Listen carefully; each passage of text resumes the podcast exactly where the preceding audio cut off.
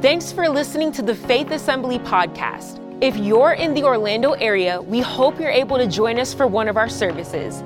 Please check out faithassembly.org for more information or follow us on social media at faithorl. We hope this message will be an inspiration to help you find all that God has for your life. Enjoy the message. Well, we are excited because we're launching a brand new uh, two week series today, and it's entitled This Wise Men Still Seek Him. Wise men still seek Him. And so let me dive right into our, our text today. It's found in Matthew chapter 2, starting in verse 1, and this is the story of the Magi that visit Jesus or the Messiah. Let's start in verse 1. Here we go. After Jesus was born in Bethlehem in Judea, during the time of King Herod, Magi from the east came to Jerusalem and asked, Where's the one who has been born king of the Jews? We saw a star when it rose and have come to worship him. Let me skip down to verse 9. After they had heard the king, they went on their way, and the star they had seen when it rose went ahead of them until it stopped over the place where the child was. When they saw the star, they were overjoyed. On coming to the house, they saw the child with his mother Mary, and they bowed down and they worshiped him. Then they opened their treasures and presented him with gifts of gold, of frankincense, and myrrh. And so, if you're taking notes, the subtitle uh, for this first message in this series is this it's Jesus is worth the pursuit. How many of you know Jesus is worth the pursuit this morning? Amen. Amen. Would you pray with me? Father, I thank you for this time that we get to gather together. I thank you for all that you are doing uh, in the lives of the people of your church. And I thank you that we uh, can gather and be challenged and changed by your word. And I pray that nothing uh, would, would interfere, but God, your word would go forth with clarity and help us to have hearts that are ready to receive. And I pray your anointing upon this message in Jesus' name, somebody say amen. Amen. amen. Well, church, it's beginning to look a lot like Christmas around here, as the song says. How many of you love Christmas time? All right, you're my people. I like that. You can see the Christmas trees, and I love the Christmas songs. I love the Christmas season. I love the Christmas meals. Come on, somebody. We like the meals, right? I love it. And I'm an early adopter. Our household, like, we put up our Christmas tree very, very early. And so, uh, any early, let me, let me say this. Uh, how many of you put up your Christmas tree before Thanksgiving? Any before Thanksgiving people? Clap your hands if that's you so I can get, okay, all right. Before Thanksgiving, that's cool. We put up our Christmas tree at our house at the Engel household on October 28th. And I remember that because my son's birthday is on October 27th, and he's like, Dad, can we at least wait till after my birthday? And so I compromised and we waited, but I love it. I'm like, hey, if I'm gonna put up the trees and the lights and go through all that work, I want to like a couple months that I can just sit back and enjoy that thing. And so, yeah, all right, very good. Some people are with me. Now, how many of you would say, no, we're more traditional, we're more conservative in nature, and uh, we put up our tree at least after Thanksgiving? Clap your hands if that's you. Okay.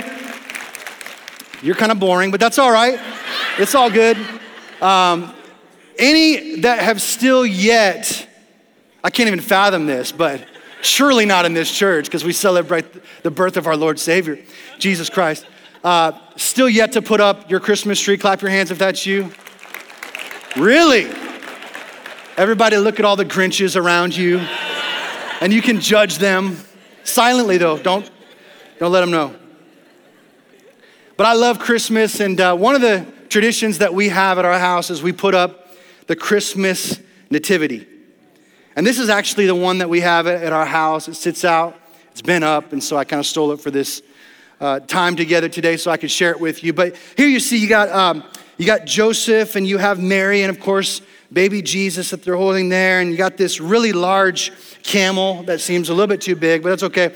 Other animals, you know, sheep and the goats and the donkey and the shepherds that are over here.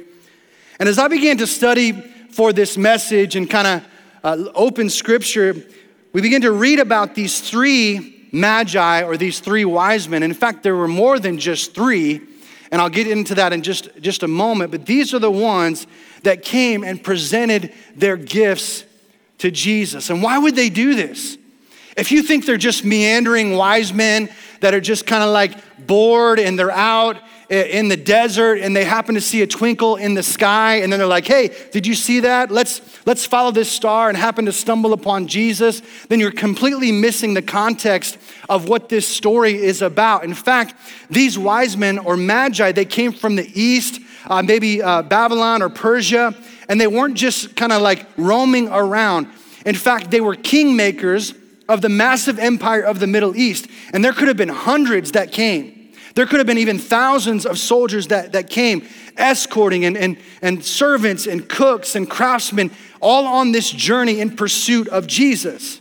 These were men who were well educated in philosophy, in mathematics, in agriculture, and other sciences, and astronomy, in fact. And they were extremely influential men. These men knew the scripture. They were known to be interpreters of dreams. The Magi, in fact, were known as king makers or king appointers, and they had absolute power to select the king of the empire. They were the royal king makers. And then we find out that they come to Jerusalem, not really on the night that Jesus was born, although this nativity kind of has it wrong. Really, we could separate these magi and have them uh, afar, afar off because they came much later. In fact, uh, scholars think that it could be upwards to two years before they actually made their journey and their pursuit to where Jesus was. Scripture supports that because we know that um, in Matthew 2:16, uh, Herod sent and killed all the male children in Bethlehem and all that region who were two years old or under. And even the, the text that we read a few moments ago says that the young child was in a house and not a manger. But when they arrived isn't really the topic of discussion today, but rather, why would they seek him? Why would this group of highly influential men that were well educated, that knew the scripture, why would they seek after the Messiah? Well, um, according to our text, and I love this, the Bible says that they came to worship him. Are there any worshipers in the room today that you love to worship your Savior? Well, they were no different. And they began to make their way to Jesus, and they had authority, and, and people were kind of looking for their cue. Is this really the king? And when they came into that city, they did not appoint Herod as the king, they actually appointed Jesus as the king. And that's why their first, uh, their first gift of gold represented that. Gold is still valuable today. Gold is a, a precious metal, it, it holds uh, intrinsic value. In fact, if I started a ministry and at the close of every service I gave away gold bars, how many of you know? You'd be like, I'm in line because it still holds value. And so when they were saying, uh, this, is, this is gold, this is gift that is, this is a gift that is fitting for a king, they're saying he is the king. And not just an earthly king, he's the king of all kings and he's the Lord of lords. Are you thankful today that you serve the King of Kings? Amen? And they move on to the next gift called frankincense. And maybe you're like me, but when you're little, you probably thought it was Frankenstein, and your mom had to say, No, it's not Frankenstein, it's frankincense. Well, what is frankincense? Well, frankincense is a, is a really cool gift because it was used in temple routines and it was burned ceremonially by the priests. And so that, that brought their, uh, their prayers up to heaven, and it was believed to do so. And it wasn't native to that region, so it was even more costly for them to bring this gift. And as they presented this gift of frankincense to Jesus, they were symbolically saying, This is a gift for the priest. Not just a priest, the high priest. And I love that Hebrews chapter 4, verse 15 says, For we do not have a high priest who is unable to empathize or sympathize with our weaknesses, but we have one who has been tempted in every way just as we are, yet he did not sin. And this is before the, the writer of Hebrews even uh, wrote this, but they're saying he is the high priest. We're identifying him as that. And then they get to the final gift, which is the gift of myrrh. And this is perhaps the most mysterious of all the gifts. It's, uh, it's a resin that's produced by a small, tough, scraggly tree that grows in the semi desert regions of North Africa and the Red Sea. And it's an Arabic word for bitter, and it's considered a wound healer. And if you look at that word, it symbolizes bitterness and suffering and affliction. And so they're saying that this child that they that they have you know journeyed so far to identify and recognize as the king, they're saying not only he is, is he a king, the king of kings, not only is he the high priest, and that's why we offer him the frankincense, but we also offer him the gift of myrrh. And that represents that he is gonna live his life and die for the salvation of mankind. He's the Savior. Aren't you glad that you have a Savior today? Amen? And I love that. That's good news. That's why, that's why we get so excited about a season like Christmas because Jesus came not just as king, but as our savior. That is good news to us. If you're the type of person that you'd say, Well, I have a perfect life, I've never messed up, and I don't need a savior, I would say, Oh, yeah, you do. Because everybody does. The pastors, I can, I can boldly confess this out loud. I am a man in need of a Savior. Every pastor on our staff, we will say, We are men and women in need of a Savior. Every volunteer and small group leader, we all need a Savior. And yes, you too, no matter where you're at, whether you're at one of our campuses or you're watching us online or you're here in this room, we have to understand that we are all in a place where we need a Savior, and Jesus came to fulfill that. In fact, Matthew chapter 1, verse 20 says, She will give birth to a son.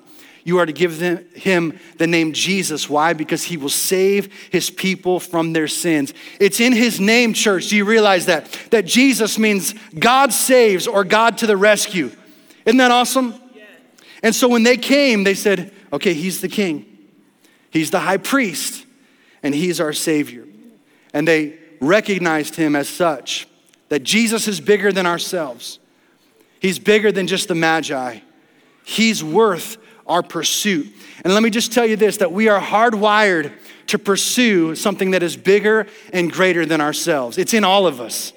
It's in our DNA. If, you, if you've been on a quest and you've been kind of on a journey and you've yet to pursue Jesus, I can promise you it's going to end in emptiness and sadness and despair because it's not fulfilling. All of us have to come to the place where we understand that Jesus is worth the pursuit. And I'm going to take a moment and just kind of parallel a couple different stories in the Bible. The first one is one that I just took the time to read, and that's the story of the Magi and how they were on their journey to the house where Jesus was and where, where the child was. But also, I, I want to read a text from the book of Luke. And I, and I want you to think about this because when Jesus was a child, he hadn't really activated his earthly ministry yet. But years later, this same Jesus that we read about, he was walking in the streets and he had started his public ministry and he was out healing people and, uh, and teaching people, and, it, and it's awesome. So let's read this story about Jesus and what took place. This is found in Luke chapter 8, verse 42. It says this As Jesus was on his way, the crowds almost crushed him. And a woman who was there who had been subject to bleeding for 12 years, but no one could heal her. She came up behind him and touched the edge of his cloak. And immediately her bleeding stopped. Who touched me? Jesus asked. And when they all denied it, Peter said, Master, the people are crowding and pressing in all around you. But Jesus said, No, someone has touched me. I know that power has gone out from me. Then the woman, seeing that she could not go unnoticed, came trembling and fell at his feet. In the presence of all the people, she told why she had touched him and how she had been instantly healed. And then verse 48 says, Then he said to her, Daughter, your faith has healed you go in peace. And I'm going to bring out some truths in both of these stories, but here's the first one. Those who seek after him, if you're taking notes, I want you to write this down. Those who seek after him will, number one, identify the one. They will identify the one. And that's what this woman did. In verse 44, the Bible says she came up behind him. She could have gone in a lot of different directions. She could have chosen another doctor perhaps, or she could have went this way or that way. But she said, "You know what? I realize that what I need is Jesus." She identified her healer. She identified her hope and she said, "Jesus, I need you. I have this condition, and the only one that can heal me is Jesus." And I want to just challenge you today if you've yet to make that declaration in your own life that Jesus is the one in your life I mean, some of you have been just roaming and, going from this interest to this passion to this passion, and you've yet to really decide that Jesus is the one that you should be pursuing. I remember uh, several years ago, this is when my daughter was younger, she went through this phase where she was like sleepwalking. And it was maybe four weeks or something like that. And there was one night that my wife woke me up and she said, I think somebody's at our door. And I'm like, well, that sounds kind of scary. Because usually, if our kids want to come in the room, they're not shy. They're just going to turn the knob, and they're going to bust through and probably scare us half to death, you know. But this one wasn't like that. This was just like this no entry, but somebody just coming and, and moving the door handle and it was jiggling a little bit. And I'm like, this is creepy. And so I got up and I, and I, I started to approach the door, and there's a night light that, that uh, illuminates the floor area, and I saw two little feet that are outside the, the door. And I'm like, this is it. This is how I'm gonna die, right here. Babe, I love you. Uh, you know, see ya in heaven, type of thing. And so I opened the door, and it was like a scene out of a horror film. I gotta be honest with you. Because my daughter, she had crazy bedhead, and you know, she has blonde hair, and it was all messy. And she had her uh, pajama nightgown thing on, and she had this little teddy bear, and her head was kind of tilted to the side, and she just had this blank stare on her face. And I'm like, what is it that you need? And she's just like staring at me. Gave me nightmares, to be honest with you. And so I was like, what is it that you need? And she couldn't articulate it, she couldn't identify it. And thank God she grew out of that, but that was a weird little phase that we went through with her. But as I began to uh, think about this, this text, that is a good depiction of how a lot of us are when it comes to our pursuit in Jesus. We're just kind of roaming around. If somebody were to ask you, hey, what is it that you need? Was it, what is it that you want? You couldn't articulate it, you couldn't identify it. But how many of you know there's something powerful that happens when you could be choosing a lot of different things, a lot of different interests, a lot of different pursuits, but you say, I know what I want. His name is Jesus, He's my healer, He's my Savior, and I will pursue Him. So you got to identify the one. That's why I'm so excited about what's to come in January. And can you believe that it's almost 2023? Feels like it's July. And then we went to bed, we came up, and we're like, Merry Christmas. That's what it feels like. But July, uh, January is going to be phenomenal. January 1st through the 21st, we're going to be doing something. And before I kind of like let you know what we're going to be doing as a church, I want to just preface this by, by saying God is up to something really, really special in this, in this house. Do you believe that? And I know you sense it. God's been stirring our pastors and our leaders and our staff for what is to come. And I'm telling you, God is going to do so much. We're, we're building and we're dreaming, and we're going to see our influence and our reach become even stronger and greater. But before we do that, I think God wants to take us deeper. He wants us all individually to, to have a relationship that's stronger with Him than we've ever had before. And that's what January is about. And so I'm gonna mention something, and I would check. I love our culture when we start talking about uh, an offering and we, uh, giving an offering and, and giving to God and returning the tithe, where we get excited and we clap and there's genuine anticipation and excitement about that moment. I think when we talk about what I'm about to introduce in a second, I think we should have that same level of anticipation. I'm gonna put you to the test. Are you ready? January 1 through, through 21, we're gonna have a 21 day fast. It's gonna be a season of prayer and fasting. You passed the test. Pastor David, they passed the test. Two tests today. They're doing very good, pretty good. So I know I'm, I'm not trying to, to hype anybody up just for the sake of hype. I believe there's gonna be a deepening that happens in our church. And so start to prepare. Start to uh, just get it in your hearts and get it in your spirits about what God is going to do through this season of prayer and fasting. I mean, we're going to see uh, people continue to come in and lives that are going to be changed, but, but first, He wants to do something deep in us. So I had this thought what if we didn't just stumble upon different aspects of God, but what if we truly sought after Him? Because the truth is, listen, you don't just casually find Christ no, you seek him out. In fact, who was it? Oh, yeah, it was Jesus himself when he's preaching the greatest sermon ever preached called the Sermon on the Mount. And he said this in Matthew chapter 7, verse 7. He said, Ask and it will be given to you. Seek and you will find. Knock and the door will be open to you. For everyone who asks receives, he who seeks finds, and to him who knocks, what will happen? The door will be opened. Now, notice what it doesn't say. Jesus isn't just kind of casually saying, well, just walk aimlessly and just kind of roam around and you may accidentally discover me. He's saying, no, make up in your mind that you want me. And I just pray that that would be something that all of us could grab a hold of, like this woman who said, I'm gonna take steps toward Jesus. I'm gonna take steps toward Him. And maybe you can say, you know what? I'm gonna take steps toward deeper worship. I'm gonna go deeper in my worship than I ever have before. In moments of worship, I'm gonna enter in on a deep level and not just go through the motions, but I'm gonna connect with Jesus on a daily basis that way. I'm gonna make steps towards a sincere prayer life and, and, and do things like fasting and praying. I'm gonna make steps toward opening up the Word of God daily. Listen, if you're here and you have yet to open up your word on a daily basis, I'm just gonna say it out loud. Now's the time for you, right? right. Don't let any con- condemnation hold you back. Just decide, you know what? Tomorrow's a new day. Today's a new day. So, what am I gonna do? I'm gonna open up my word daily and I'm gonna receive in a fresh, fresh way. I'm gonna make steps toward hanging out with godly friends. Those are gonna build me up and lift me up, and I'm gonna stay away from those that, that tear me down. I'm gonna make steps toward maybe a discipleship class or a grow class so that I can grow in my relationship with Jesus. The Magi said, He's the one, He's the Messiah.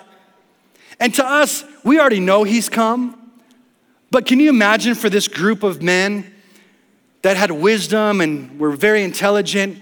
Very well educated, when they started to hear the rumblings and see all the signs pointing to the Messiah that he's really coming, can you imagine how that must have felt? Because they knew the text in Isaiah that said that the Messiah would be born of a virgin.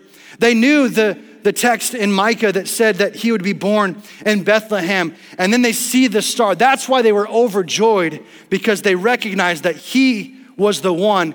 And they came with all of their authority and all of their uh, uh, you know, they were deemed and, and represented within the Magi themselves, and they laid it all down, and the Bible says they came to what? To worship him. They said, He's the one. And that's something powerful that happens when we realize that it's Jesus we've been looking for the whole time. Wise men realize that they need him. Amen? Secondly, you can write this down, but those who seek after him will overcome the obstacles. In verse 44, it says that she's pressing in through the crowd and she came up behind Jesus. My wife and I, we had the opportunity to go to uh, New York last December, actually. We did something crazy. We just jumped on a flight, and uh, it was early in the morning, and we did a one day trip. So we got up early in the morning, spent the day, did all the touristy stuff. You know, we went to Times Square, went to uh, Central Park, we went to all the different things, then we flew home late that night because we're just crazy like that, you know? That's, that's how we are. Not really, but it was fun. And I remember, first of all, how many, how many of you are from New York? All right, I knew it, like half our church. Welcome to Florida, by the way. Um, but I remember when we were in the, the where the tree is, the Rockefeller Center or area or whatever, and we're around, there were so many people when we went. And we were literally pressing in around one another. And at one point I said, Hey, we got to get out of here because I feel unsafe. There's this moment like when you're in a crowd and it's so dense and you're so packed in together where you're like, this could go either way. Like one person that just pushes and we're all going down. This is kind of scary. And that's kind of what I imagine this woman experiencing as the crowd tries to press in against Jesus because he's so popular. He's so, he's the healer. He's the one that people are going, no, he is the one that the demand was there, that people were just crowding in around Jesus. And here's this woman who could have said, you know what? That's gonna be too much work for me to pursue him, so I'm just gonna lay back. You know, she, she said, forget that. I realize he's the one, but I'm gonna do what's what's important for the next step is I'm gonna press in and I'm gonna push away whoever I, I don't know if she was throwing stiff arms at people or what, you know, but, but she was fighting through the crowd and she gets to the point where she can actually reach out and touch Jesus and she was healed. Why do I say that? Because sometimes you got to fight for what you really want. I'll put it this way your level of pursuit will always determine your level of breakthrough. Let me just say that again. Your level of pursuit will determine your level of breakthrough. So I just have a hard time believing that if you're you have the posture and you have the demeanor where you're just kind of indifferent, maybe your arms are folded, and maybe you're just kind of disengaged and you're like, well, God's not really showing up in my life. And I can say, look at, look at your demeanor, look at your behavior. Are you really pressing in? Are you really spending time in prayer? Are you really hungering and thirsting after the things of God? Have you been spending your time asking, seeking, and knocking, or are you just the one that's laid back? Because you will miss out on so much that God has for you if you just stay disengaged. So reach out and overcome the obstacles. That's what this woman did. She was smart enough to say, if I want to get healed, I have to get where He is. Some of you in this place today, you have to determine within your own life and say, if I want to, for example, experience freedom, I've got to get to where Jesus is, regardless of what obstacle is in my way. If I want to experience healing or if I want to be forgiven, if I want to be restored, if I want to get my breakthrough, don't look at the excuses and the, and the reasons why you can't.